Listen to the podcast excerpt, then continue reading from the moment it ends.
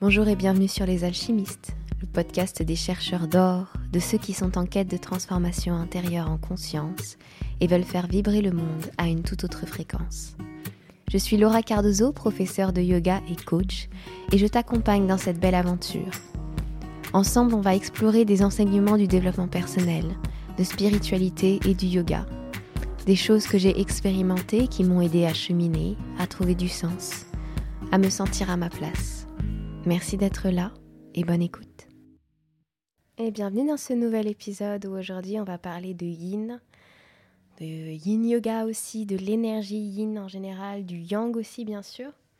J'avais vraiment envie de faire un aparté un peu plus grand sur l'énergie yin, qui est une énergie non pas que je connais mieux, mais sur laquelle je fais plus de travail. Et d'ailleurs, je crois qu'une grande partie du travail intérieur que l'on fait, si on l'accompagne de l'énergie du yin, on va dire, euh, ce sera encore plus probant, encore plus beau, encore plus incroyable.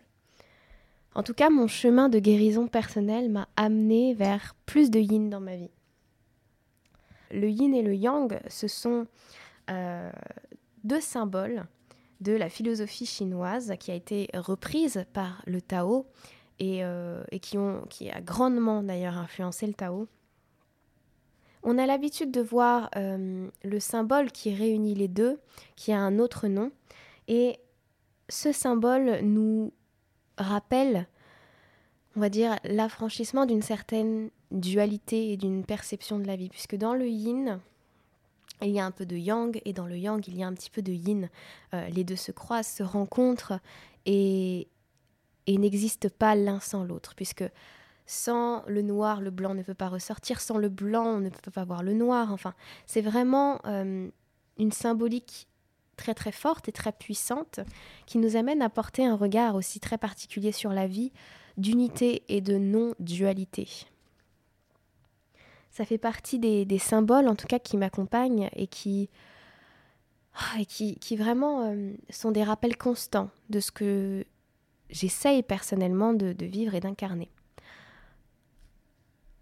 Ma rencontre avec le yin, elle s'est faite euh, lors d'une formation. J'ai rencontré ces deux symboles finalement vraiment pour euh, essayer de les comprendre lors de ma formation de yin yoga. Donc c'est via le yoga que j'ai commencé à découvrir la symbolique euh, du yang, la symbolique du yin, à comprendre ce qui était derrière ces symboliques. J'ai toujours cru que le yang était la partie noire et que le yin était la partie blanche. En vérité, c'est l'inverse. en vérité, le yin est un principe de profondeur, de réceptivité, qui s'oppose au yang, qui est blanc, et qui est un principe plutôt de dynamisme, euh, du masculin, du donner, là où le yin est plus dans la réceptivité, dans le féminin. Alors lorsque je dis dans ce podcast principalement féminin et masculin, je ne fais pas appel à des genres, je fais appel à des énergies. Comme le féminin sacré, le masculin sacré, le yin et le yang, pour moi ce sont des énergies, et le féminin et le masculin sont des énergies que nous avons tous en nous homme ou femme, quel que soit notre genre, quelle que soit l'identité de genre à laquelle on se rapporte ou à laquelle on ne se rapporte pas, nous avons ces énergies en nous. Qui ne sont pas attraits non plus à, comment dire, des qualités de la femme ou des qualités de l'homme. Ce sont encore une fois des grands principes. Euh, et équilibrer, selon moi, ces deux énergies dans le corps, l'équilibrer soit en fonction de ce qui est juste pour soi, soit en fonction d'un 50-50, c'est-à-dire de toute façon être à l'écoute de ces deux énergies pour euh, piloter sa vie, naviguer sa vie, me semble être une grande, euh, une grande intelligence et une grande prise de conscience, parce que ces deux énergies sont en nous, mais elles sont aussi dans chacun d'entre nous, dans les personnes en face de nous. Or, il faut quand même constater que aujourd'hui, parmi ces deux énergies, celle qui est prédominante, c'est le yang. L'énergie yang du on va toujours plus vite. L'énergie yang euh, de on construit des projets, on met en place des choses. Euh, qui n'est pas une mauvaise énergie, qui est simplement l'énergie du faire, et qui s'oppose à une énergie très différente mais complémentaire, le yin, qui est l'énergie de l'être. Et ça, c'est une énergie, le yin, qui nous fait très très peur. Ça, m'arrive beaucoup lorsque je donne des, séances de yin yoga d'avoir une première personne qui arrive et, qui teste cette, discipline et qui vient me dire, mais euh, en tout début de cours, mais du coup, comme on reste immobile longtemps dans les postures, comme on, on, a des supports et qu'on relâche les muscles, c'est comme si je faisais rien. Non, tu ne fais pas rien, tu es.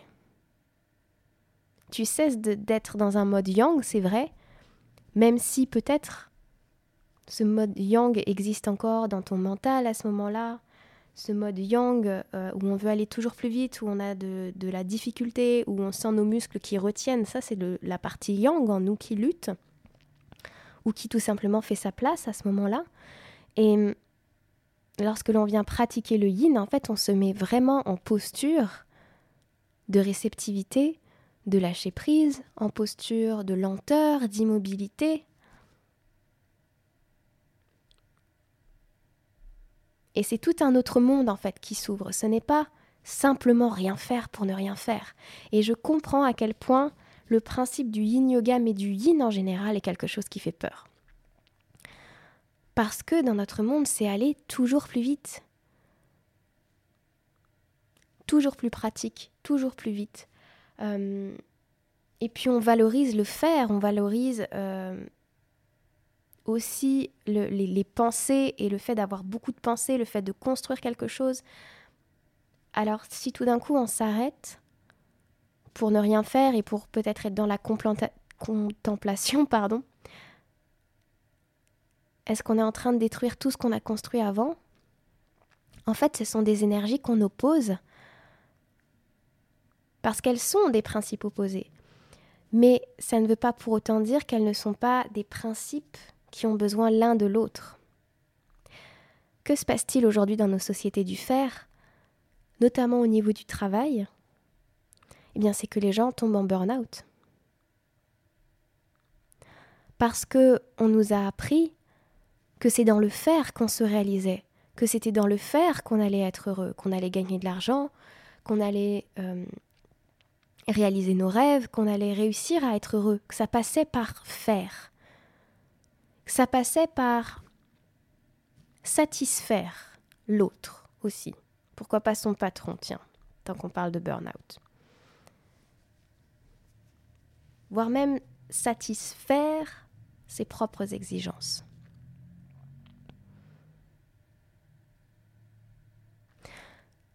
Alors bien sûr, le monde du fer n'est pas une horreur, n'est pas quelque chose qu'il faut repousser. C'est encore une fois une énergie à doser. Là encore, que s'est-il passé lors du premier confinement? Au moment du premier confinement, toute l'activité en France s'est arrêtée. Comment notre corps, notre mental, notre esprit a pris la chose? Pour ma part, j'avais beaucoup de gens autour de moi qui m'ont dit, alors il y a plein de cas de figure, hein, bien sûr, mais j'ai quand même pas mal de, personnes qui m'ont dit, en fait, je me suis rendu compte que je fonctionnais en mode euh, autopilote et qu'il y avait des choses qui ne me convenaient plus. Et là, je, prends le temps, en fait, de faire les choses euh, un peu différemment. En fait, tout ça, c'est très différent. J'ai gagné du temps. Moi, je vis en, région parisienne, donc les gens me racontaient beaucoup qu'ils gagnaient du temps sur leur transport parce qu'ils étaient en télétravail, qu'ils observaient une nouvelle façon de fonctionner au quotidien. Et qu'en fait, cette pause forcée leur faisait du bien. Et à la sortie du confinement, lorsque j'ai pu retrouver mes élèves, bien sûr, il y avait de l'agacement, bien sûr, il y avait de la contrariété dans tout ça. Mais il y avait aussi la sensation qu'on ne pouvait plus fonctionner comme avant. La prise de conscience que peut-être quelque chose d'autre aurait plus de sens pour nous que cette course au fer. Je ne sais pas si c'était votre cas dans votre entourage, mais pour ma part, j'ai pu observer beaucoup de personnes qui avaient des projets de nouvelles carrières, qui avaient envie de lancer de nouvelles choses. Ça a été un instant de pause dans nos vies pas forcément agréable, j'en conviens. Euh, pas forcément euh, le plus euh, apaisant, puisqu'il y avait beaucoup, beaucoup, beaucoup de peur autour des, discours qu'on entendait. Dans, Il y avait beaucoup de peur en général. Mais cette pause forcée au, au fer, à la course constante à une énergie yang, qui était en nous, autour de nous, qui était comme une, je vais pas dire une pression sociale, mais qui, faisait vraiment partie de notre vie, a laissé place à un petit peu plus de yin chez beaucoup de personnes. Et ce un petit peu plus de yin est venu recréer une balance, un équilibre à un moment donné, pour plus de justesse. Mais il y a eu de la peur, évidemment, quand tout s'arrête. Comment ça va fonctionner? Cette peur, elle est aussi liée à l'énergie yin finalement, qui est associée au fait encore une fois de rien faire. Et donc si je fais rien, alors toute ma vie s'arrête. Qu'est-ce qui se passe lorsque vous avez, après une longue semaine, l'opportunité de partir en week-end? Vous faites un week-end de trois jours pendant lequel il n'y a pas à faire, simplement être profitez de vos amis, profitez de vos enfants. Ah, goûtez le plaisir des sens. Bien manger, faire l'amour, lire, se poser au soleil, faire une sieste. Est-ce que tout votre monde s'arrête à ce moment-là? Et lorsque vous revenez le lundi ou le mardi au travail, qu'est-ce qui s'est passé? Est-ce que vous avez toute votre créativité, si votre job en demande Est-ce que vous avez tout votre élan, toute votre énergie qui a été coupée Ou est-ce que c'est bien le contraire qui s'est passé?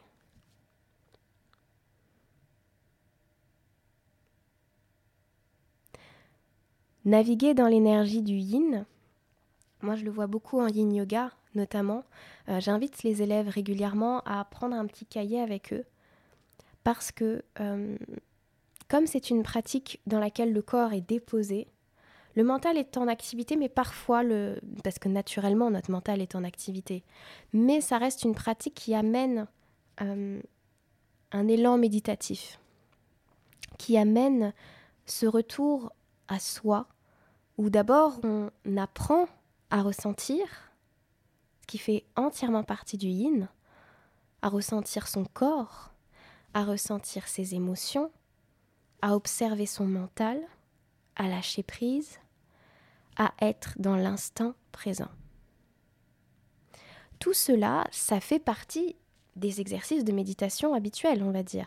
De si on vient faire une initiation à la méditation, ça fait entièrement partie de ça.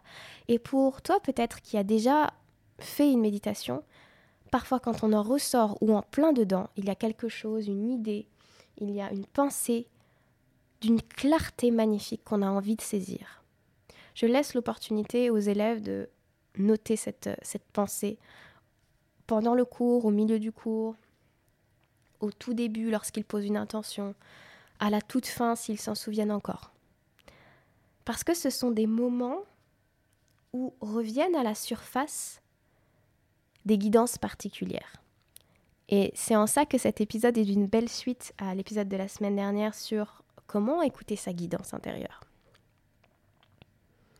Nous ancrer dans un moment de yin nous ramène à une vraie connexion à soi, à l'être. Et si nous sommes ici c'est bien pour être, non, pour goûter pleinement la vie. Alors imaginez l'alliance des deux, d'un être, d'une personne, on va dire, qui est pleinement connecté à son être pour faire. À mes yeux, c'est une personne qui a comme tout gagné, pleinement en présence avec son émotion, pleinement en présence avec ses pensées, avec ses ressentis de la vie la vie qui passe à une vitesse folle, qui peut s'arrêter demain, et qui depuis ces espaces-là, entre dans le faire, entre dans l'énergie yang, avec tout ce que ça comporte comme sensation de confiance, comme sécurité, avec cette énergie yang qui aide à construire, à bâtir, à créer. Sachant aussi que l'énergie yin et le féminin en soi, le principe féminin est très créateur. Mais encore une fois, tout ce que je vous dis n'est pas à mettre dans des cases, parce que ça reste de l'explication. Mais dans chaque yin, il y a du yang, dans chaque yang, il y a du yin. C'est inévitable. Et donc, aborder la vie avec cette approche-là, quand on se permet une pause, quand on se permet de plonger chaque jour dans ses sens, ça nous donne, selon moi, aujourd'hui, selon mon expérience, une grande liberté, une grande indépendance d'être. Parce qu'on ne fuit plus qui on est profondément. On apprend à connaître cet être qui s'est incarné sur Terre. On apprend à travailler avec l'être, à être avec l'être, et à n'avoir besoin de rien d'autre pour être bien. C'est une phrase que j'aime beaucoup. On parle bien de bien-être et d'être bien. On ne parle pas de faire bien ou de bien faire. C'est une, c'est une approche qui me tient tellement à cœur, qui a commencé à bouleverser un petit peu, on va dire, ma, mon approche de la vie euh, ces dernières années, en tout cas quand j'ai commencé à, découvrir le yin et quand j'ai découvert que je pouvais m'autoriser à ralentir au quotidien et que dans ce ralentissement j'étais encore mieux connectée à moi-même pour, euh, pour aider mes élèves, pour être encore plus, euh, encore plus présente à chaque message que je voulais donner. Et puis, euh, ça s'installe au fur et à mesure des années comme étant quelque chose d'essentiel. Et quand je l'oublie et quand je je sais que je suis en train de... Quand il n'y a plus d'être, en fait, quand je ne suis plus reliée à cette partie yin de moi, quand je ne me donne plus le temps, quand je ne me donne plus l'espace d'être, je sais que il y a quelque chose en moi qui est déraciné, qui est déconnecté, et surtout que je suis en train de faire, mais pas pour moi. Je suis en train de faire pour satisfaire quelqu'un d'autre, pour être validé, pour parce que je crois que de cette manière, je vais me sentir bien. Or, je n'ai pas besoin de faire pour me sentir bien. Je peux faire et me sentir bien, je peux me sentir bien quand je fais, mais j'ai pas besoin de ça pour être bien en général et pour être bien avec moi-même. Et cette prise de conscience-là, au fur et à mesure des, années, des mois qu'elle s'installe est de plus en plus profonde et, me permet de vous livrer ce genre de message. Et pour moi, aujourd'hui, accéder à cette part yin dans un monde qui va à 100 à l'heure, qui voudrait que tout aille à 100 à l'heure, que euh, les miracles, même dans la spiritualité, on veut que ça aille vite. Même dans le développement personnel, on veut que ça aille vite. On, ne, se laisse pas le temps ni l'espace. On attend les miracles. On attend les signes. On attend. On court après quelque chose. Waouh Et si vraiment on commençait à lâcher prise, à se recharger en énergie, à continuer à avoir foi dans le fait que si on met une pause, ce n'en sera que plus bénéfique. Et en plus, en ce moment, on est dans des énergies euh, du taureau. Et le taureau, c'est vraiment une belle reliance à la terre, au sens, célébrer son corps, célébrer ses sens. C'est jouir de la vie, le taureau, quelque part. En tout cas, tel que je le ressens, tel que je, je le perçois et tel que je vois certains taureaux autour de moi, c'est une grande notion de plaisir, de sensualité, de connexion. Et donc je trouve que c'est un, moment excellent pour aller travailler toutes ces notions-là, euh, pour aller en profondeur, pour aller travailler sa réceptivité, son lien avec la lune, le principe féminin, etc., etc. Cette semaine, à la fin de la semaine, dès vendredi soir, je commence une retraite. je crois que je vous en ai déjà parlé plusieurs fois. La retraite s'appelle Slow and Take Care et elle est centrée sur cette énergie yin. Elle est centrée sur laisser place à l'être. Et alors, c'était incroyable de voir comme oui, mais c'est pas possible parce que je dois faire plein de choses ce week-end. Il y a plein de gens qui m'ont dit ça. Et c'est pas grave, vraiment. Mais finalement, c'est pas la meilleure raison de faire cette retraite pour s'autoriser enfin à être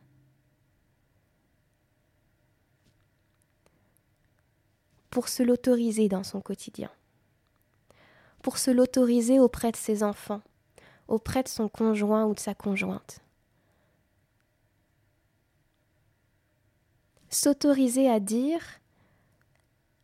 Est-ce que tu peux prendre le relais parce que là je fais quelque chose pour moi? Je pars à la découverte de moi-même. Je pars à la découverte de l'énergie yin et je veux l'apprivoiser. Je pars à la découverte du principe féminin et je veux l'apprivoiser.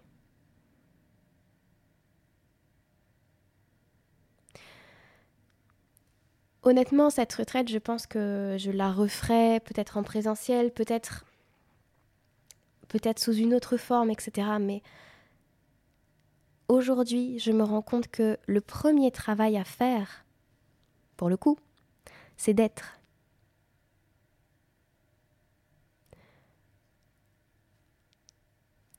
Euh, on a tellement de propositions pour nous permettre de faire. On en a très peu pour nous permettre d'être avec nous-mêmes et d'être bien dans cet espace où il ne se passe rien, de ne pas culpabiliser d'être. Et ma mission, elle est là aujourd'hui parce que c'est mon chemin. Ma mission dans mes coachings, dans mes cours de yoga, ma mission dans mes, dans mes programmes, dans mes services, c'est de travailler sur l'être, pas sur le faire. Ça peut, parce qu'une fois que l'être est, comment dire, bien connecté, le faire est tout à fait différent. Une fois qu'on a en son être connecté avec le plaisir, l'amour, la confiance, quand on est quand on a enlevé ce fardeau de culpabilité, de manque de légitimité, de manque de confiance, alors le faire est très très différent. Les actions que vous allez vous proposez d'expérimenter sont extrêmement différentes. Mais moi, mon métier, aujourd'hui, je me rends compte de plus en plus, c'est pas d'accompagner les personnes à faire, c'est de vous accompagner à être. Et tant qu'à faire, à être pleinement vous-même. Pleinement confiant.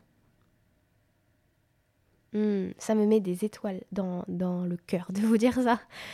Et, voilà, la retraite commence vendredi. Vous pouvez, euh, si vous êtes appelé à travailler avec moi, à travailler avec le petit groupe qui est en train de se former, on ne sera pas très nombreux. N'hésitez pas à venir sur mon site. Euh, ça va être hyper complet. Vous allez recevoir un premier PDF de, je crois qu'il fait 26 pages, euh, un second qui va en faire 40 pendant la retraite pour vous permettre de plonger davantage dans cet univers parce que la retraite, elle est, en ligne. Et donc, c'est pas comme quand on part quelque part pour se mettre au vert. Là, c'est apprendre à être dans le yin chez soi. C'est plus fort comme travail. C'est, ça demande, euh, en tout cas pour moi, de vous donner encore plus de conseils, de vous donner des exercices de journaling, de vous proposer euh, des recettes parce que c'est les recettes que je vais vouloir faire moi pendant la retraite, donc j'ai eu envie de vous les proposer. Euh, des playlists, des conseils, des choses comme ça pour euh, vraiment connecter à ce moment. Ça, ce sont pour les deux PDF. Et puis, c'est hyper complet parce que on va, on va commencer le vendredi soir avec un beau cercle d'ouverture.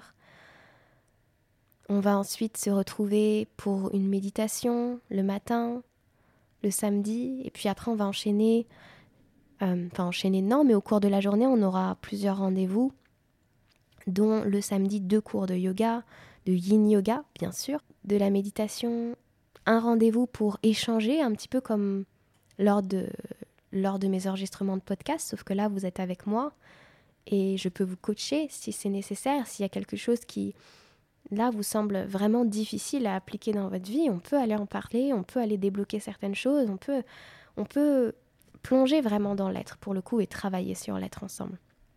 Et pareil pour euh, le dimanche, on commence avec 30 euh, minutes de méditation qui est vraiment euh, ouvert aux débutants parce que c'est plutôt un, ensemble en fait avec de la méditation, de la respiration on n'est pas là pour être en silence pendant 30 minutes, elle est vraiment guidée et accompagnée pour que vous le viviez euh, d'une manière vraiment magique. On a encore une fois un rendez-vous pour, euh, pour discuter d'une thématique en particulier, puis une séance de yoga et le cercle de fermeture. Donc vous avez en tout une heure de méditation, euh, deux heures de discussion à minima, et puis trois heures de yoga avec les deux cercles, le cercle d'ouverture et de fermeture. C'est une, aventure vraiment magique, je suis très heureuse de la proposer, je suis heureuse d'avoir osé le faire pour le coup, euh, parce que c'était un appel très très fort. Et j'ai hâte de vivre cette expérience, j'ai je, n'attends que ça depuis un mois. Je suis comme une petite fille qui attend de, vous, donner, euh, de vous donner cette expérience-là.